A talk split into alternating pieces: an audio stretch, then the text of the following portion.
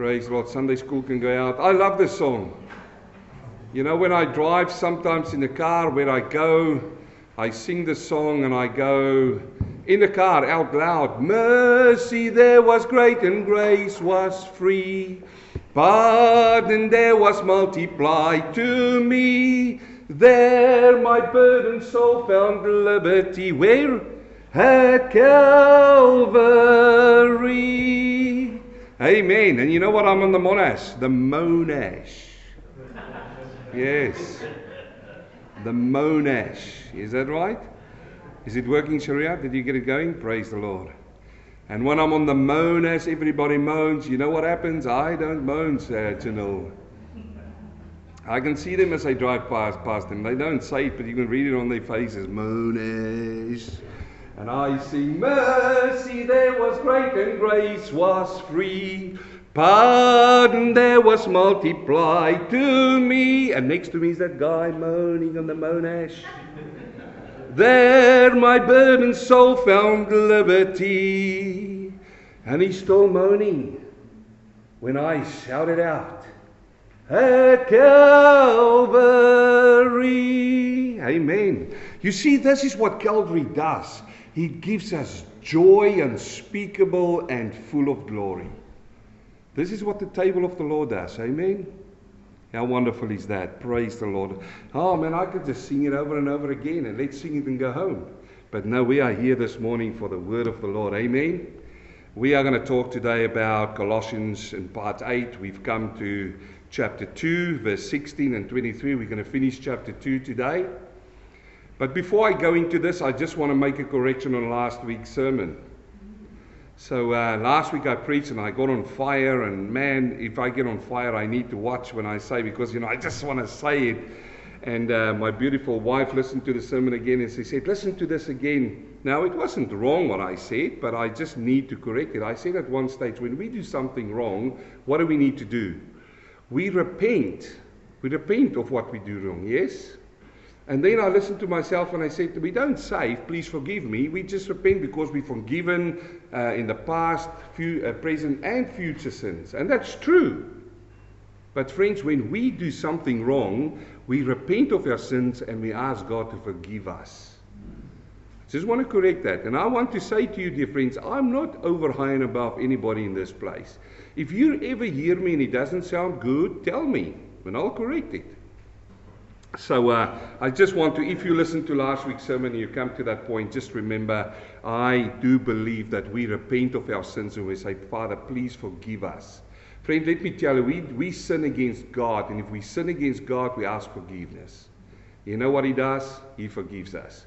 1 John chapter 1, verse 8 and 9, he says, If we confess our sins, He is faithful and just to do what? To forgive us and to cleanse us from unrighteousness in the name of Jesus.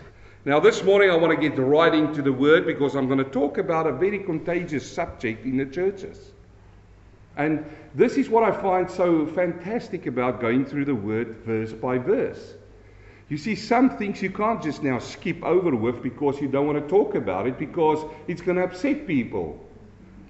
So you can't sit here this morning and say, Oh, Pastor, you picked that because you saw me somewhere. No, no. I'm just continuing going on and we're going to talk about it. Now let's open up in Colossians chapter 2, verse 16. He says, So let no one judge you in food or in drink or regarding a festival or a new moon or Sabbaths, which are a shadow of things to come. But the substance is of Christ.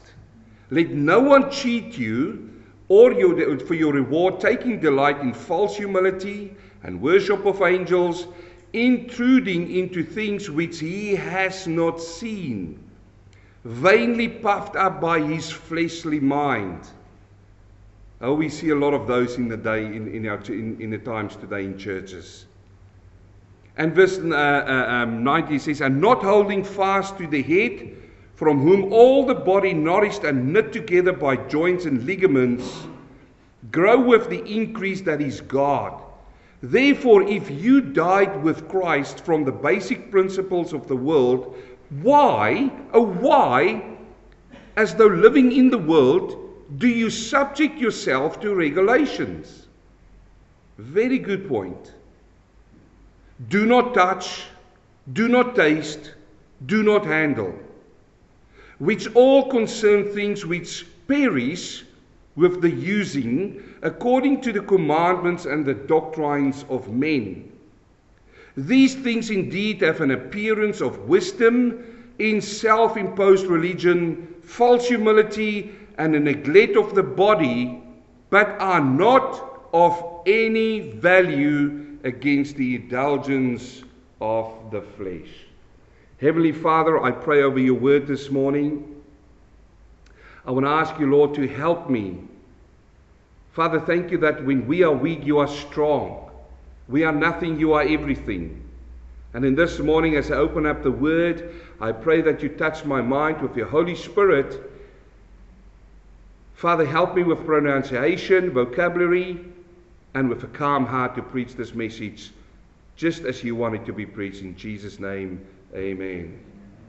So, in the church in Colossae, we found a very interesting combination of people coming together. In fact, in the Old Testament church.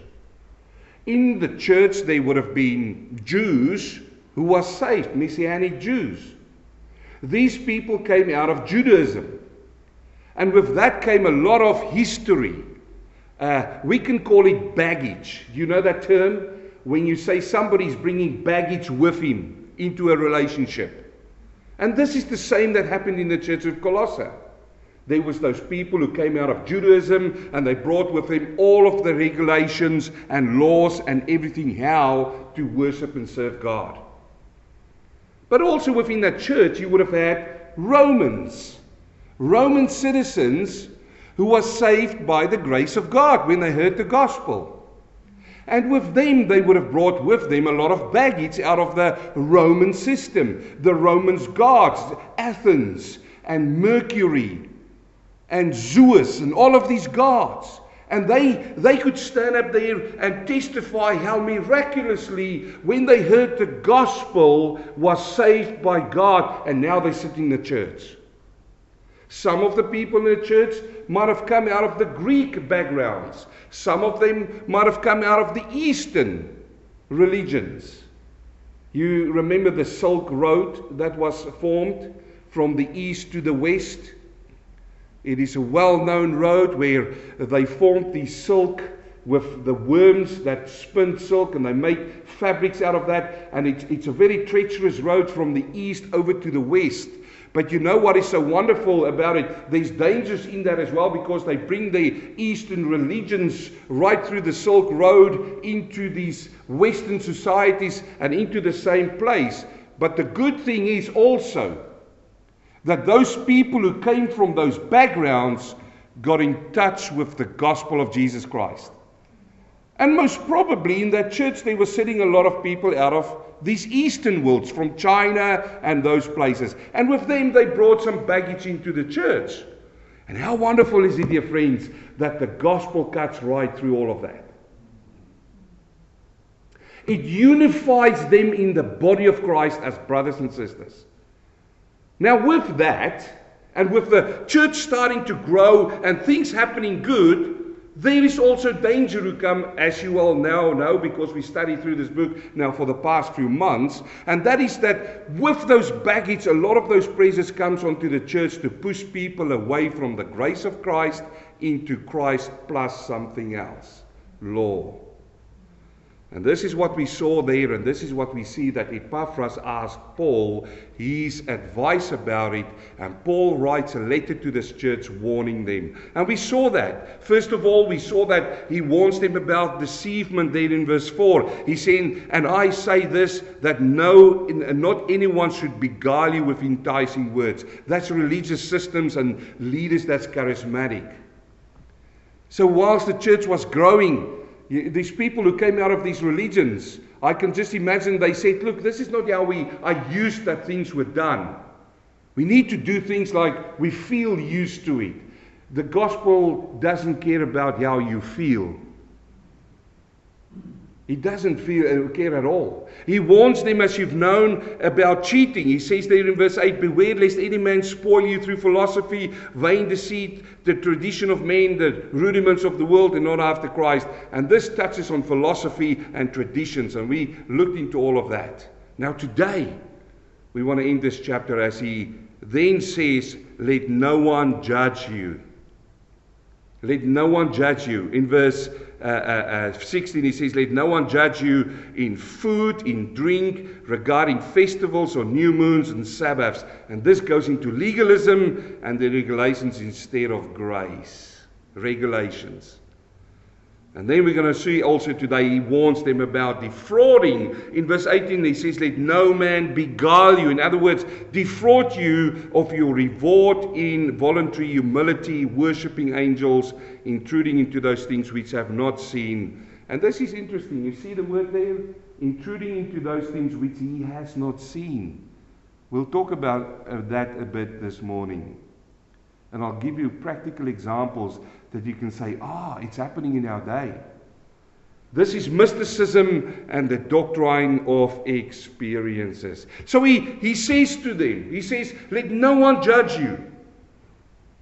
Let no one judge you in these things. It is legalism. And these things were observed under the Mosaic law. Moses, you remember when he went onto the mountain and he received the law of God. And, and remember, Christ came out of the Jews. So it's out of that that he comes with all of this. And the Judaizers had all of this baggage with them of the law. It was given specifically to the nation of Israel. This is important to understand and to know. It was given to Israel by God through Moses. In Leviticus chapter 26, 46, he says, These are the statutes and judgments and laws which the Lord made between who? Between himself and the children of Israel. The children of Israel. On the Mount Sinai by the hand of Moses. Hence, we call it the Mo- Mosaic law. It is a law that came in through Moses. Not Moses' law, God's law, but he used Moses to give it to the people. This is important to understand and to know, as you're going to see as we're going to unpack it further on. So, it was made out of three parts, this law. First of all, we had the Ten Commandments. Remember when Moses went up on the mountain? And now in Exodus, we read about the Ten Commandments. Thou shalt not steal. And you know all of the Ten Commandments. And they are there, and they are in our Bible. We got them through this nation. And then there's the ordinances. It wasn't only the Ten Commandments, but there are so many ordinances that God gave Moses that these people should live by. Leviticus, Exodus, go read through all of those chapters and those books, and you will find all of the ordinances how to conduct as a people. And then the worship system. God instituted a worship system for these people in the midst of the world that was worshiping false gods. It was for the Israel people. It says there, between himself and Israel, the children of Israel. You can say at this point in time it was not applicable to the Gentiles. Although Although, friends, if you look into any Gentile nation, you will find as a root the Ten Commandments in the way they live. Although they, they don't say it and they don't know it, but it's there. Everybody lived by seven days. The French came out at one stage and they wanted to extend a seven day week into a 10 day week, and people died. They couldn't do that. God made us to live for seven days, weeks. It's amazing. But this was how it was made up. And, and you say, what is the purpose of the Mosaic law? The purpose was to reveal the holy character of an eternal God to the nation of Israel. That was the purpose. And it's still the purpose today. We'll get to that. In Leviticus 19, verse 2, he says, Speak to all the congregation of the children of Israel and say to them, You shall be holy, for I, the Lord your God, am holy. Who shall be holy? The children of Israel. They shall be holy, for the God your Lord is holy. So this reveals the holy character of God to his people, the law. He said, This is the ordinances. Secondly, the nation of Israel was a distinct from all the other nations. This is why the law of God was given to them. They were distinct from all of the others. In Exodus chapter 19, verse 5, he says, Now therefore, if you will indeed obey my voice and keep my covenant, then you shall be a special treasure to me above all people, for all the earth is mine. Who will be a special people?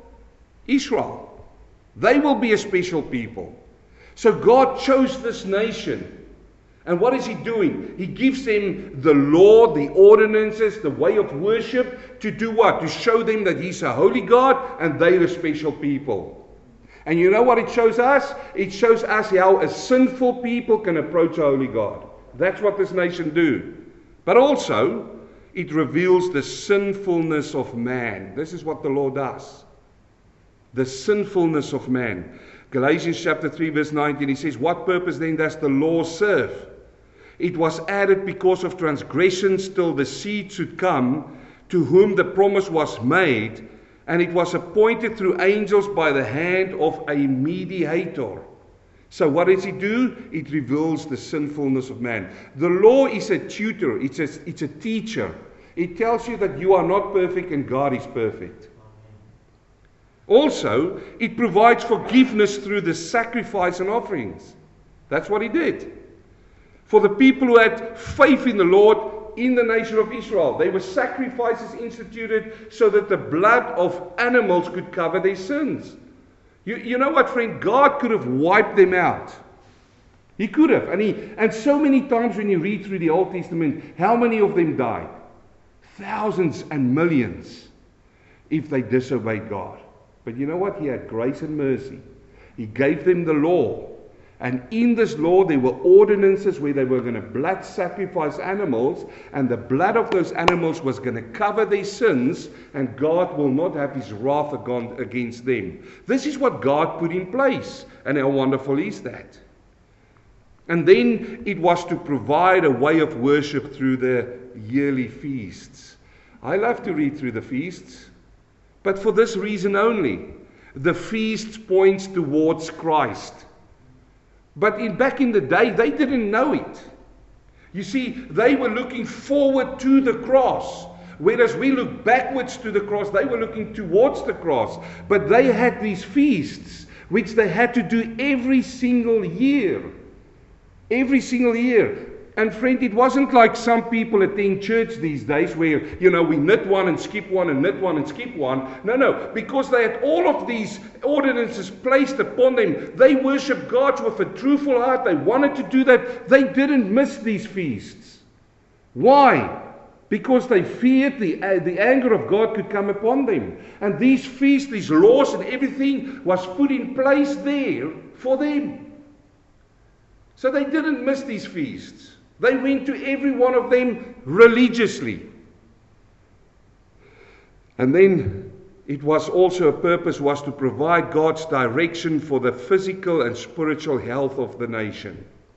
And this is the important one I want to touch on. It is God's direction for the physical and the spiritual health of the nation physical and spiritual. This is why God has put in some dietary laws for them to follow. This is why God had unclean animals which they could not eat. Because, friends, they didn't have the facilities like we have a fridge. Uh, my fridge just broke the last week, and I've got a brand new Westinghouse fridge in there. I'll tell you what, living one week without a fridge, you feel so exposed. You, you live from the hand to the mouth. You know that concept? These people didn't have all of those. So God knew in all of his wisdom what he could allow these people to eat and what not. Not only for physical health, but also for their spiritual health. God identified these animals, he identified these ordinances to have them spiritually healthy and physically healthy. It is important to understand that. So it is true to say that the nation of Israel was a distinct group of people in the world that God used and used to, to them. Now, it's interesting to see this because God set them apart by the law. Is, is it evident? It's evident there. They were following these laws, they were following these feasts. You see, point B there, the nation of Israel is distinct from all other nations because of the covenant he's put in place. My question, just quickly to you this morning what has God given us to sanctify us from the world? Do we still do all of these things?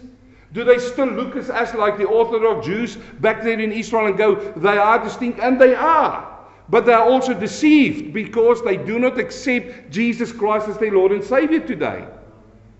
But what do we as the church have this morning? Oh, some people say we are spiritual Israel, so we have this now. No, no, friends, it is so easy for you and for me because He came. It says in John chapter 1, verse 1 In the beginning was the Word, and the Word was with God, and the Word was God. And in verse 4 says, He came and He became life and lived with us. Verse 14, by the way, He came and He lived amongst us. Jesus Christ distinguishes us from the world. This is all a shadow of Him. This is now when you open up in John chapter 17, verse 17, he says, Lord, this is a prayer by our Lord Jesus Christ to the Father for us. He says, Father, I pray to you, sanctify them. You know what sanctify means? It means set them apart. And then he goes on to say, by your truth. And then he finishes that verse, John 17, 17, don't check me. He finishes that verse, he says, Your word is truth. So what sanctifies, set us apart from the world? The word of God. We hold on to the word of God. Now it amazes me, friends. It absolutely amazes me that people throw it out.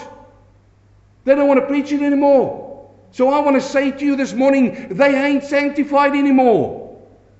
If you throw the word of God out, which talks about our Lord Jesus Christ, which gives you the mind of God, if you throw it out, what have you thrown out? The sanctification. He fulfills every single law in Him. He was the perfect sacrifice, nobody else. You see, the Mosaic law is not binding upon the new covenant people. You go, oh, you, what are you saying? That we're not under the law anymore? No, no, by far. Paul says, no, that's not what we say, but it's fulfilled in Christ. That is what it's fulfilled in. It's no effort from you anymore because he's done the effort at the cross. That's, that's, some people do not live in the freedom of Christ because of this point. They can't see it. In 1 Corinthians chapter 11, verse 25, my brother said it at the Lord's table this morning. He says, In the same manner, he also took the cup after the supper. And what did he say? What did he say? He said, This cup is what? The new covenant. You see the covenants there? He says in Exodus 19, verse 5, Now therefore, if you will indeed obey my voice and keep my covenant, then you shall be a special treasure above all people in the earth of mine. Yet in the New Testament, he comes to you, he sits at the Lord's table, at his table, and what did he say? He says, This cup is the new covenant in my blood. In my blood. Do this as often as you drink in remembrance of me. So, what am I saying this morning? What is Paul saying to us this morning? He says that all of this law is a shadow of the substance which is Christ. And let no one come and put you back under the law again. This is what he says. And it is so important. So now he breaks it open for us. With that background, let me open up it for you. He says, Let no one judge you in food. In food. And man, I've had people over the years preaching about food. Thou shalt not eat pig. You shall not eat pork, because pork is unclean. And they can continue. I've had a man once who said to me, if he comes to a place and there was bacon on the bread, he even scrapes the, the bread that touches the bacon off the bread. And then he eats the bread.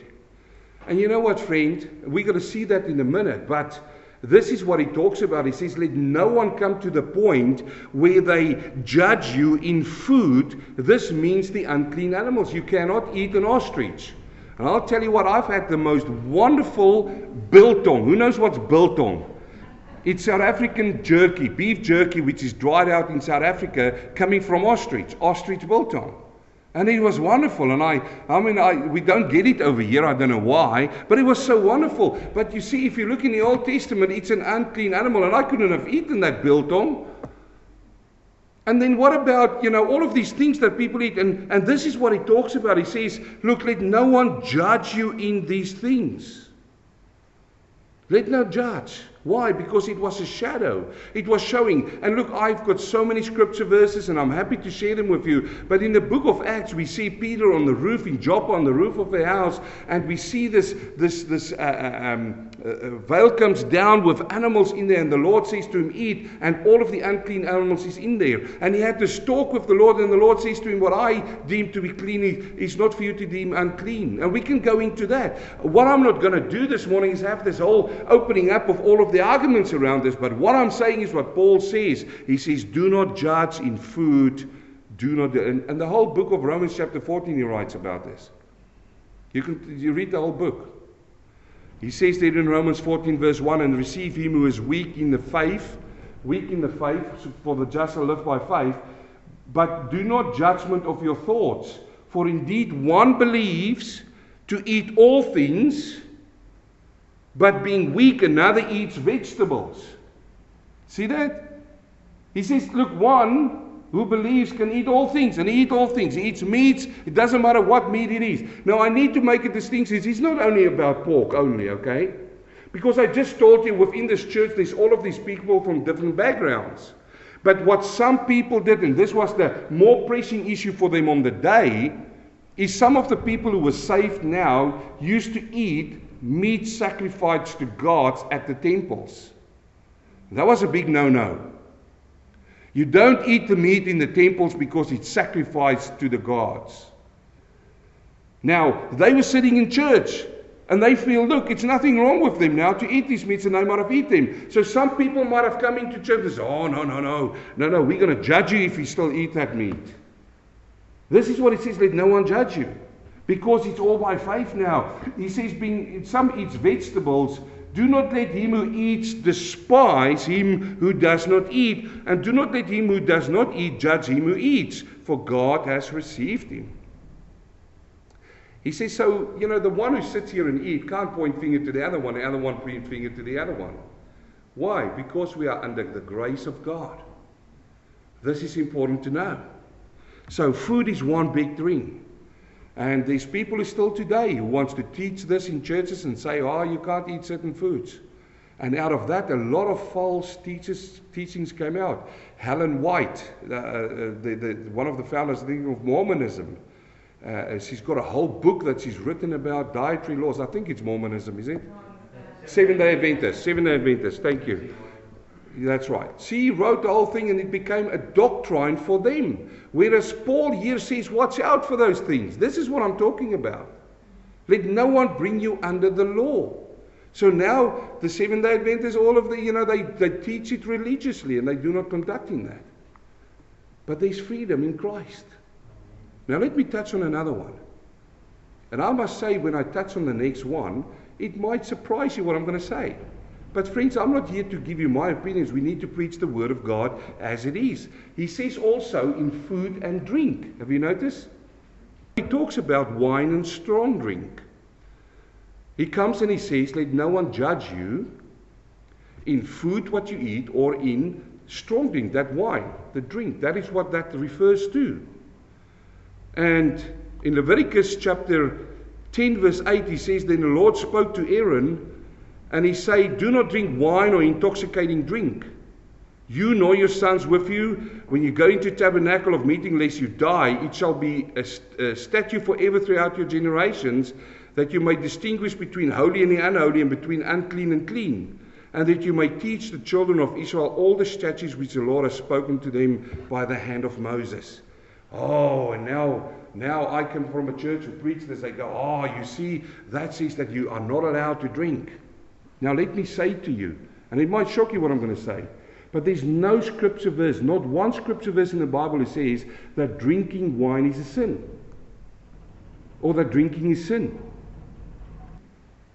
He says there's no, there's none. If you find one scripture which says it's a sin, bring it. Oh, wait a minute. Paul writes in one stage, he says that no drunkard will see the heaven. Yes, he talks about that. But he didn't talk about wine, he talked about drunkenness, which is causing by the wine or by the strong drink. And they use the scripture verse and they say, You see, there it says that you're not. And, they, and it says, For you and for your generations, through your generations, that you may distinguish. And what he's talking about there, let's just clarify. He was talking here to whom? To the general people or to the, the priesthood? He was talking to Aaron here, to the priesthood, to the Levites. And he said to them, he said, You shall not drink wine or intoxicating drink. And, and let me just say, this is wine that can make you intoxicated. It can make you drunk. Why did he say it to them? Because the people will come to the priests and to the Levites, and they have to judge between what things? He says, so that you may distinguish between holy and unholy and between clean and unclean. Now, if you're intoxicated, you cannot sit there and distinguish between these things. So then the priests were to abstain from drinking, but he did not talk to the nation. Let me give you a second verse. Numbers chapter 6, verse 1. And the Lord spake unto Moses, saying, Speak unto the children of Israel, and say to them, When either man or woman shall separate himself to a vow, the vow of a Nazarite, to separate him unto the Lord, he shall separate himself from the wine and strong drink, and shall drink no vinegar or wine, vinegar or strong drink, neither shall he be drink a liquor or grapes, nor any moist grapes or dry. It was very severe. He said, If you're a Nazarite, which, by the way, Jesus was under the Nazarite, then you are not allowed to drink these things, separate you from wine and strong drink. Again, he identifies certain people. He didn't throw this open to the whole nation. I had a man once come to me and he said to me, and he wanted to have a whole argument about, oh, Jesus, you know, the Nazarite, Jesus. He was the one, his first miracle was the wine where? At Cana. You remember that? He changed water into wine. And he started talking and he wanted to have this discussion about it was yayin, which was an intoxicating, and you know, it wasn't grape juice and all of those things. And I said, friend, you've missed the miracle here. Everybody sees the water turned into wine, and it is a miracle. But the miracle what Jesus conducted at Cana wasn't as much about the wine, it was the space of time. He showed the people he's got a miracle over time. Because if you think about it, if you want to make wine, and I'm by far not a winemaker, but I have read a few things about making wine. It takes time to do it. You have to wait for the grape on the vine to mature. How long does that take? It takes time. And then you need to take it off the vine, put it in a wine press, and take off your shoes and stand it and stamp it out. And you have to take the pulp out, and the juice goes into a separate thing. I know it sounds, or if you say their feet, but that's how they did it. They, I think they washed their feet, I hope so. I didn't drink the wine, so it doesn't bother me. So here they go, they, they point and they step on all the wine, and it comes out. Excuse me. And how long does that take? And then they bottle it up, and then it waits. How long? You go and talk to a winemaker and he says, a patient winemaker makes the best wine. So here's the fact of the matter, friends, that Jesus changed water into wine. What did he take out of the occasion? Time. He is the master of time. That's the miracle. Yes, he did change it into wine so that the people at the feast said it's the best wine. It's the best wine. Now he goes on here and he says, Let them, these things here, he says to them, Let not Aaron and let not the Nazarites do this. Look at this now in Mark 7, verse uh, 14. And when he had called all the multitude unto himself, this is Jesus, he said to them, Hear me. Everyone and understand. There is nothing that enters a man from the outside that can defile him. Is that right? Nothing from the outside can defile him. Is, does that mean the food that you eat? Does it mean everything that you drink? Everything it includes wine. It cannot defile him. Now, hang on. He says, there is nothing that can defile him because he's talking here about a spiritual principle. It's, it's about sinning, the, the defilement of the soul. But the things which come out of him, those are things that defile a man. If anyone has ears to hear, let him hear. When he had entered the house away from the crowd, his disciples asked him concerning the parable. So he said to them, Are you thus without understanding also? Do you not perceive that whatever enters a man from the outside cannot defile him, because it does not enter his heart, but his stomach, and is eliminated? I think we know what that elimination means. It's eliminated, thus purifying all foods. And he said, What comes out of a man that defiles a man? From within our heart, men proceed evil thoughts, adulteries, fornication, murder, thefts, covetousness, and then he gives the whole list there. All evil things come from within and defile a man. So, what are you saying this morning? Are you saying that you are promoting drinking? I say with a big emphasis no. In fact, friends, I preach abstinence as a matter of choice. I preach abstinence as a matter. I totally believe in abstinence. You know what abstinence is? Stay away from it. And this is the reasons why. First of all, in Isaiah chapter 5, verse 21, he says, Woe unto them that are wise in their own eyes and prudent in their own sight. Woe unto them that are mighty to drink and men of strength to mingle strong drink. What does he say? He says, Woe unto them. You see the word?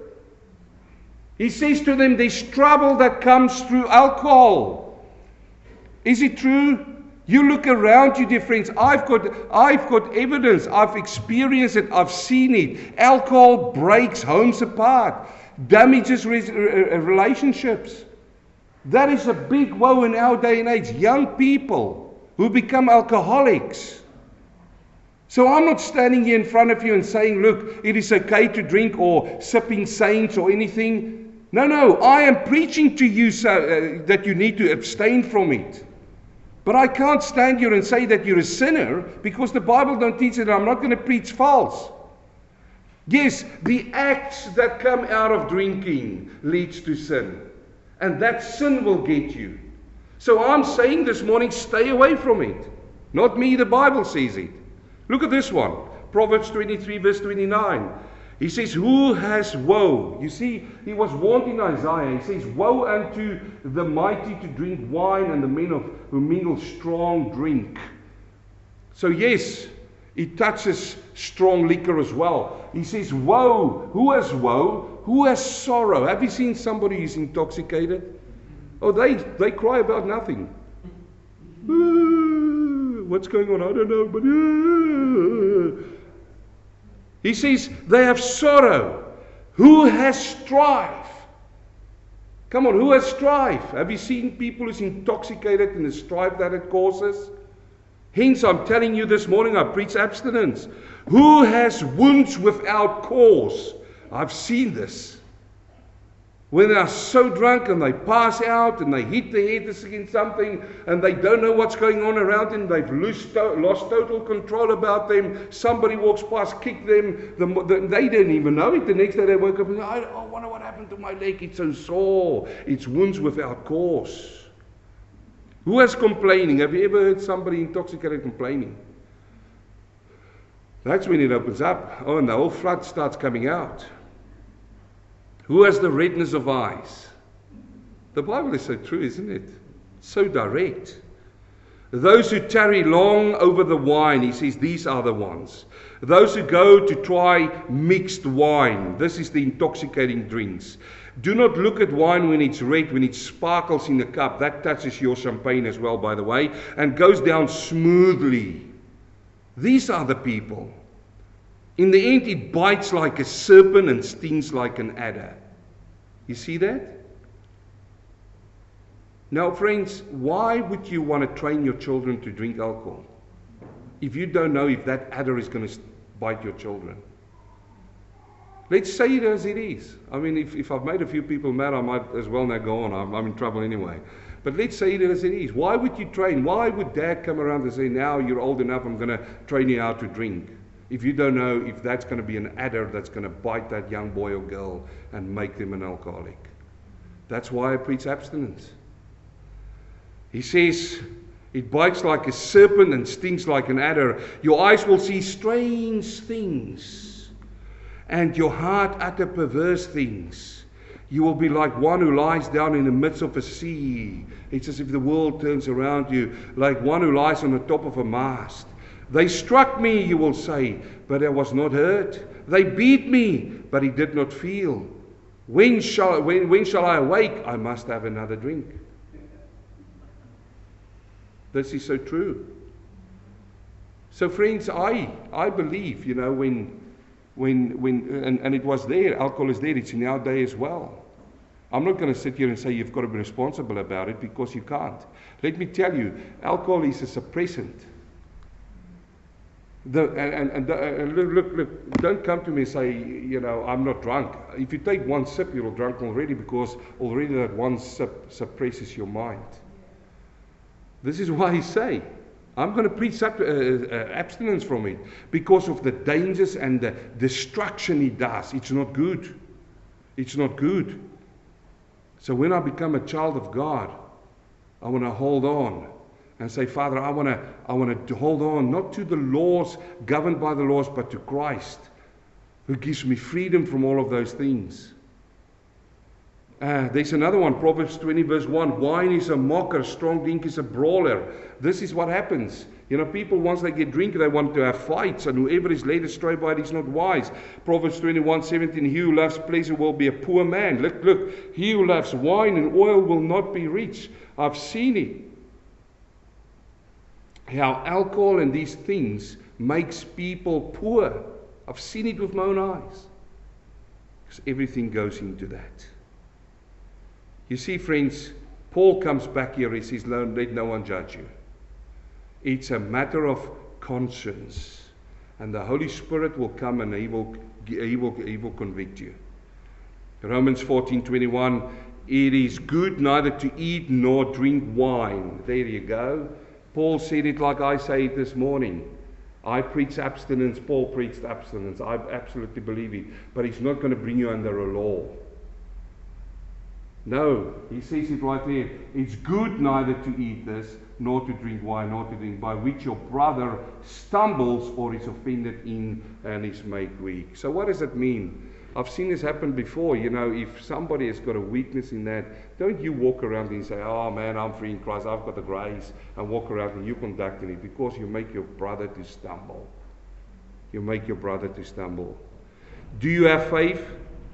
Have it to yourself before God. Happy is he who does not condemn himself in what he approves, but he who doubts is condemned if he eats because he does not eat from faith. For whatever is from faith is a sin. I say it again. I say it again this morning.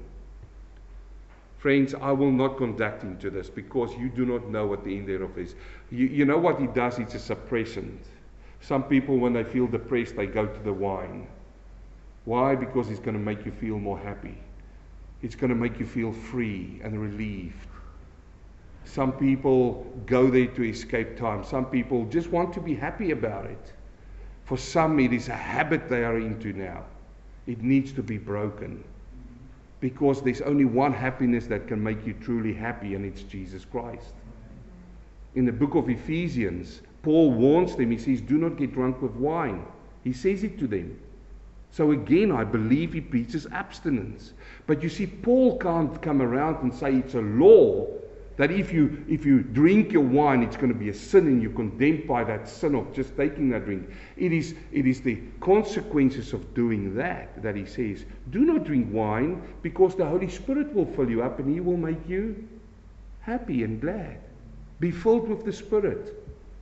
Now again, these people come and they say, How you get drunk in wine, now you need to get so drunk in the spirit. And you see people funny, uh, swaggering around pulpits these days. That is blasphemous, by the way. So it's a matter of conscience. I say Colossians chapter 2, verse 16, he says, Let no one judge you in food or in drink. Let them not judge you. But now, do you understand when I say that we preach abstinence? The cause thereof is destruction. There's no good thing that comes, oh, somebody, some person came to me and said, wait a minute, but Paul also said that don't drink water, but mix a little bit of wine with water for your stomach. And it's true. It is true that alcohol can be good for the body. but not in this way that he's talking about. Not in a way. No way. So that is why it is, friends, that we can't make it a law, but we have to we have to step away from it. Why would you want to go and dabble into something that can bite you? If you see a snake lying there, are you going to go over and touch the snake's head? Are you? Alcohol is a snake. The Bible says it. Stay away from it. I think I've said enough on that. Happy to talk to you afterwards, but I believe what the Bible preaches about it, and I believe in abstinence. He goes on to say about new moons and Sabbaths. Now, let me talk about new moons. This was monthly festivals they had, and the day was celebrated by the blowing of trumpets. They would people put people on high places and they would look out over the horizon. And as soon as they see the moon coming up and they can see that it forms, it's going to be a blue, uh, not a blue moon, a full moon, then they started running down to the synagogue and they get in there and they say, It's a blue moon. And it kicks off a sacrifice. A special sacrifice that would blow the trumpets, and everybody had to gather together. He says, Do not be judged in that because again, it is a substance of Christ. And then also he talks about Sabbaths. These are contentious things in the churches these days eating, drinking, and Sabbaths. Sabbaths. Why Sabbaths? Because, you know, there's a group of people who say, you guys come together on a Sunday, every Sunday, and you, you have church. It should be on a Saturday. Who said that one? That Sabbath is on a Saturday. And you know what? They are right. The Sabbath wasn't a Saturday. I'm not going to debate that. I had a man again, he came to me once, we wanted to rent their hall, and I thought, geez, that works out really good, actually, if you think about it. They have church on a Saturday, we have it on a Sunday. The church is open on a Sunday. So I approached the man, and, and he was happy. You know, we will pay rent, they get money in. So he took me through the whole facilities. And as we walk through, it's a beautiful facility. He took me into the auditorium. And as we walk into the auditorium, I thought, I said, yeah, that is really great. He says, man, you can have access to every single thing that's here. That's all good. And, and I thought, let's talk about how much we're going to pay for this. And then he asked me, he says, why do you not believe in the Sabbath? Out of the blue. He tried to call me off guard. I said, yes, but I do believe. And before I could even say it further, he says, But do you understand, as a preacher of the word, that you are going to go straight to hell and be, be casted into the deepest part of hell because you preach on a, Saturday, uh, on a Sunday, not a Saturday? And, and I couldn't even be, and before I couldn't even answer that, he goes, and, and do you believe in the rapture of the church? I go, Yes, I do. He says, Even then, they said that you're going to go deeper into this pit. And I go, Friend, the Sabbath for me is not a day. The Sabbath for me is Christ. It's Christ. But he didn't want to hear. So let me show you the scripture verses that I'm standing on. In Hebrews chapter 4, verse 7, he says again, marks out a certain day, say, saying in David, Today, after so long a time, even as it is said, Today, if you will hear his voice, harden not your hearts. For if Joshua had given them rest, they uh, then he would have not after have spoken of another day. You see, this points back towards Joshua, who was pointing towards a day of rest. So then there remains a rest to the people of God. There remains one, a rest to the people of God. For he who has entered into his rest, he has also ceased from his own works as God did from his. The Sabbath didn't start when God instituted it to the nation, it started in Genesis. The seventh day God rested. Therefore, let us labor to enter the, into that rest. Let us anyone fall under the same example of unbelief. Jesus Christ Himself in Luke chapter 6, verse 1, and it happened on the se- uh, second chief Sabbath. He went through the grain fields. Now, you know what Sabbath means to the Jews? You can't work. There are so many laws that they put towards this. I mean, if you sit on a chair and the feet of the chair makes holes in the ground, that is plowing, and you're in trouble. On a Sabbath, you can only walk a few meters and you need to sit down. You're not allowed to. Look, they still, here in Caulfield, they still have their Sabbaths. And here, Jesus comes, and they walk through the grain fields, and his disciple plucked the heads of grain and ate it, rubbing them in their hands. Oh, no, that's considered working. You're not allowed to work on a Sabbath. And a certain Pharisee said to them, Why do you that which is not lawful to do on the Sabbath days? And Jesus said to them, Have you not read this that David, when he was hungry, and those who were with him, how he went into the house of God and took showbread and ate it?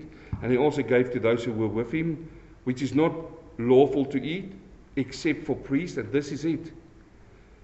And he said to them, The Son of Man is Lord also over the Sabbath. The Sabbath was made for man, not man for the Sabbath.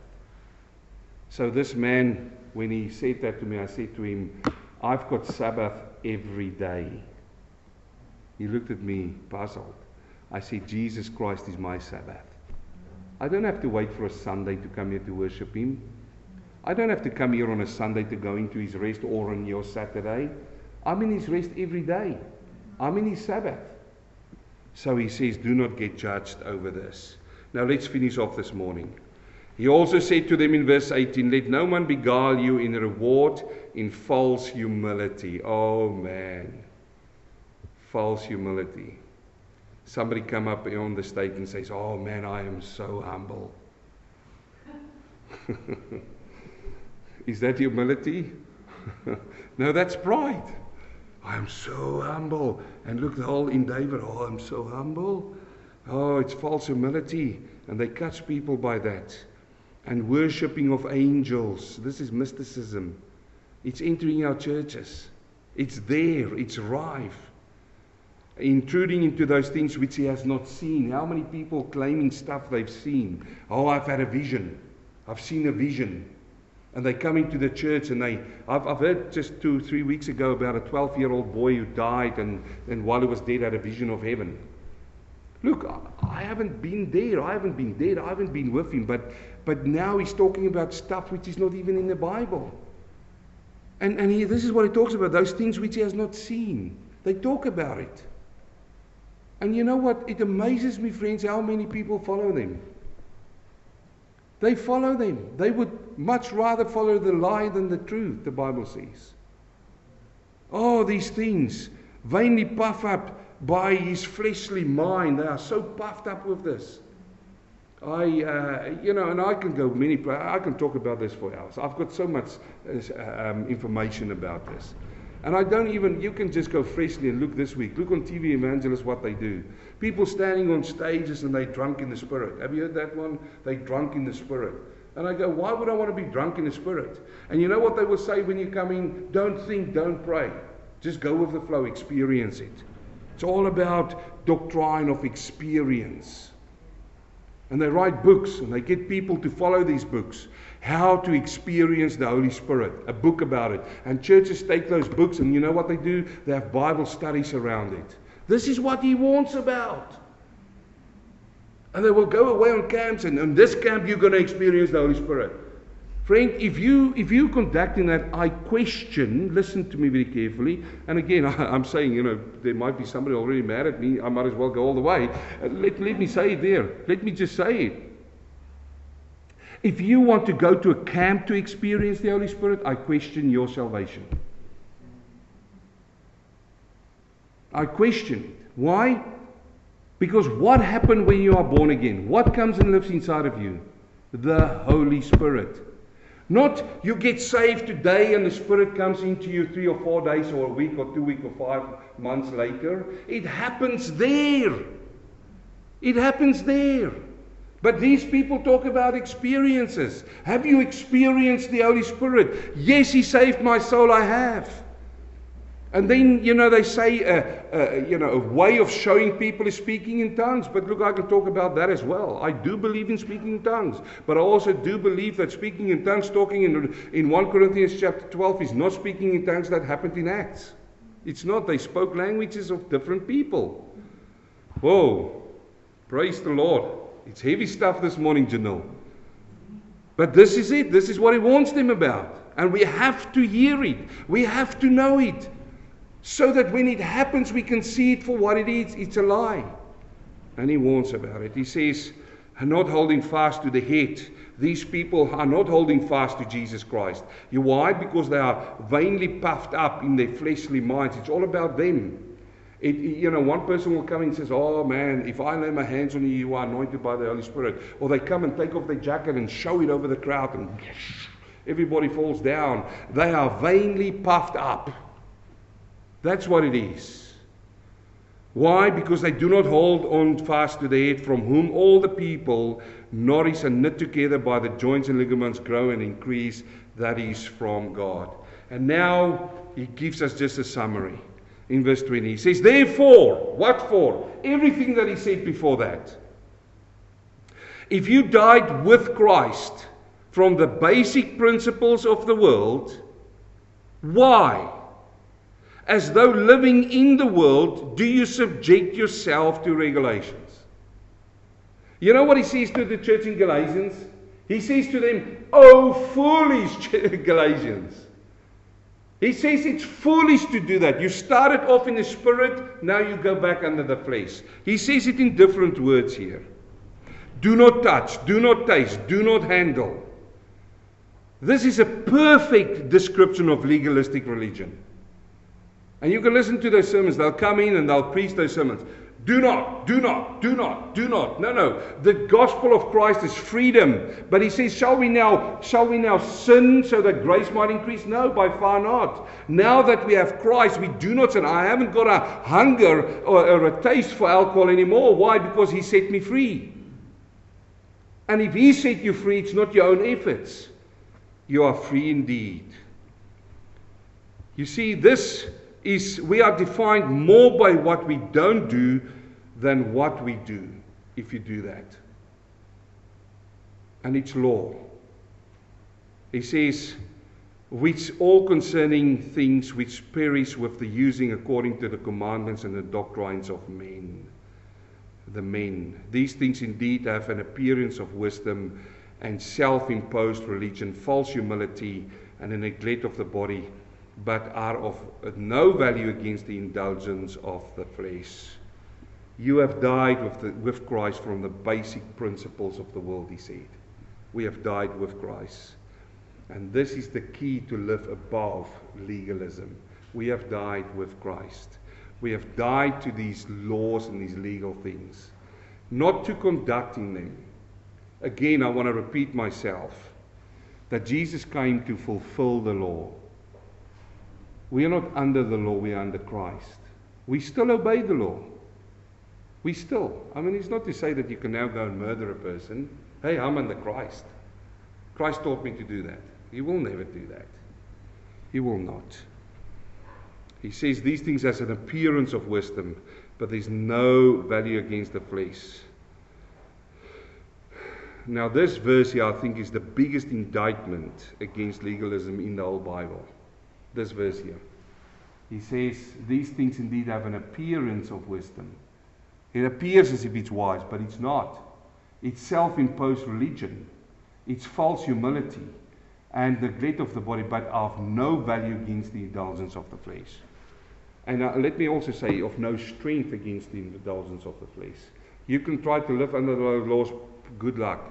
Go and try it. You know how it works? I gave you my forest cake example in the fridge. Your flesh will take over. Paul says, O wretched man that I am, who will save me from this body of sin? He says it in the present tense. He says, The things I want to do, I don't do, and the things I don't want to do, I do. That's the flesh. So you've got one of two choices this morning. You can submit that flesh to Christ, or you can submit that flesh to the law. If you're going to submit it to the law, good luck. If you submit it to Christ, He's there to help you above and abundantly. Praise the Lord.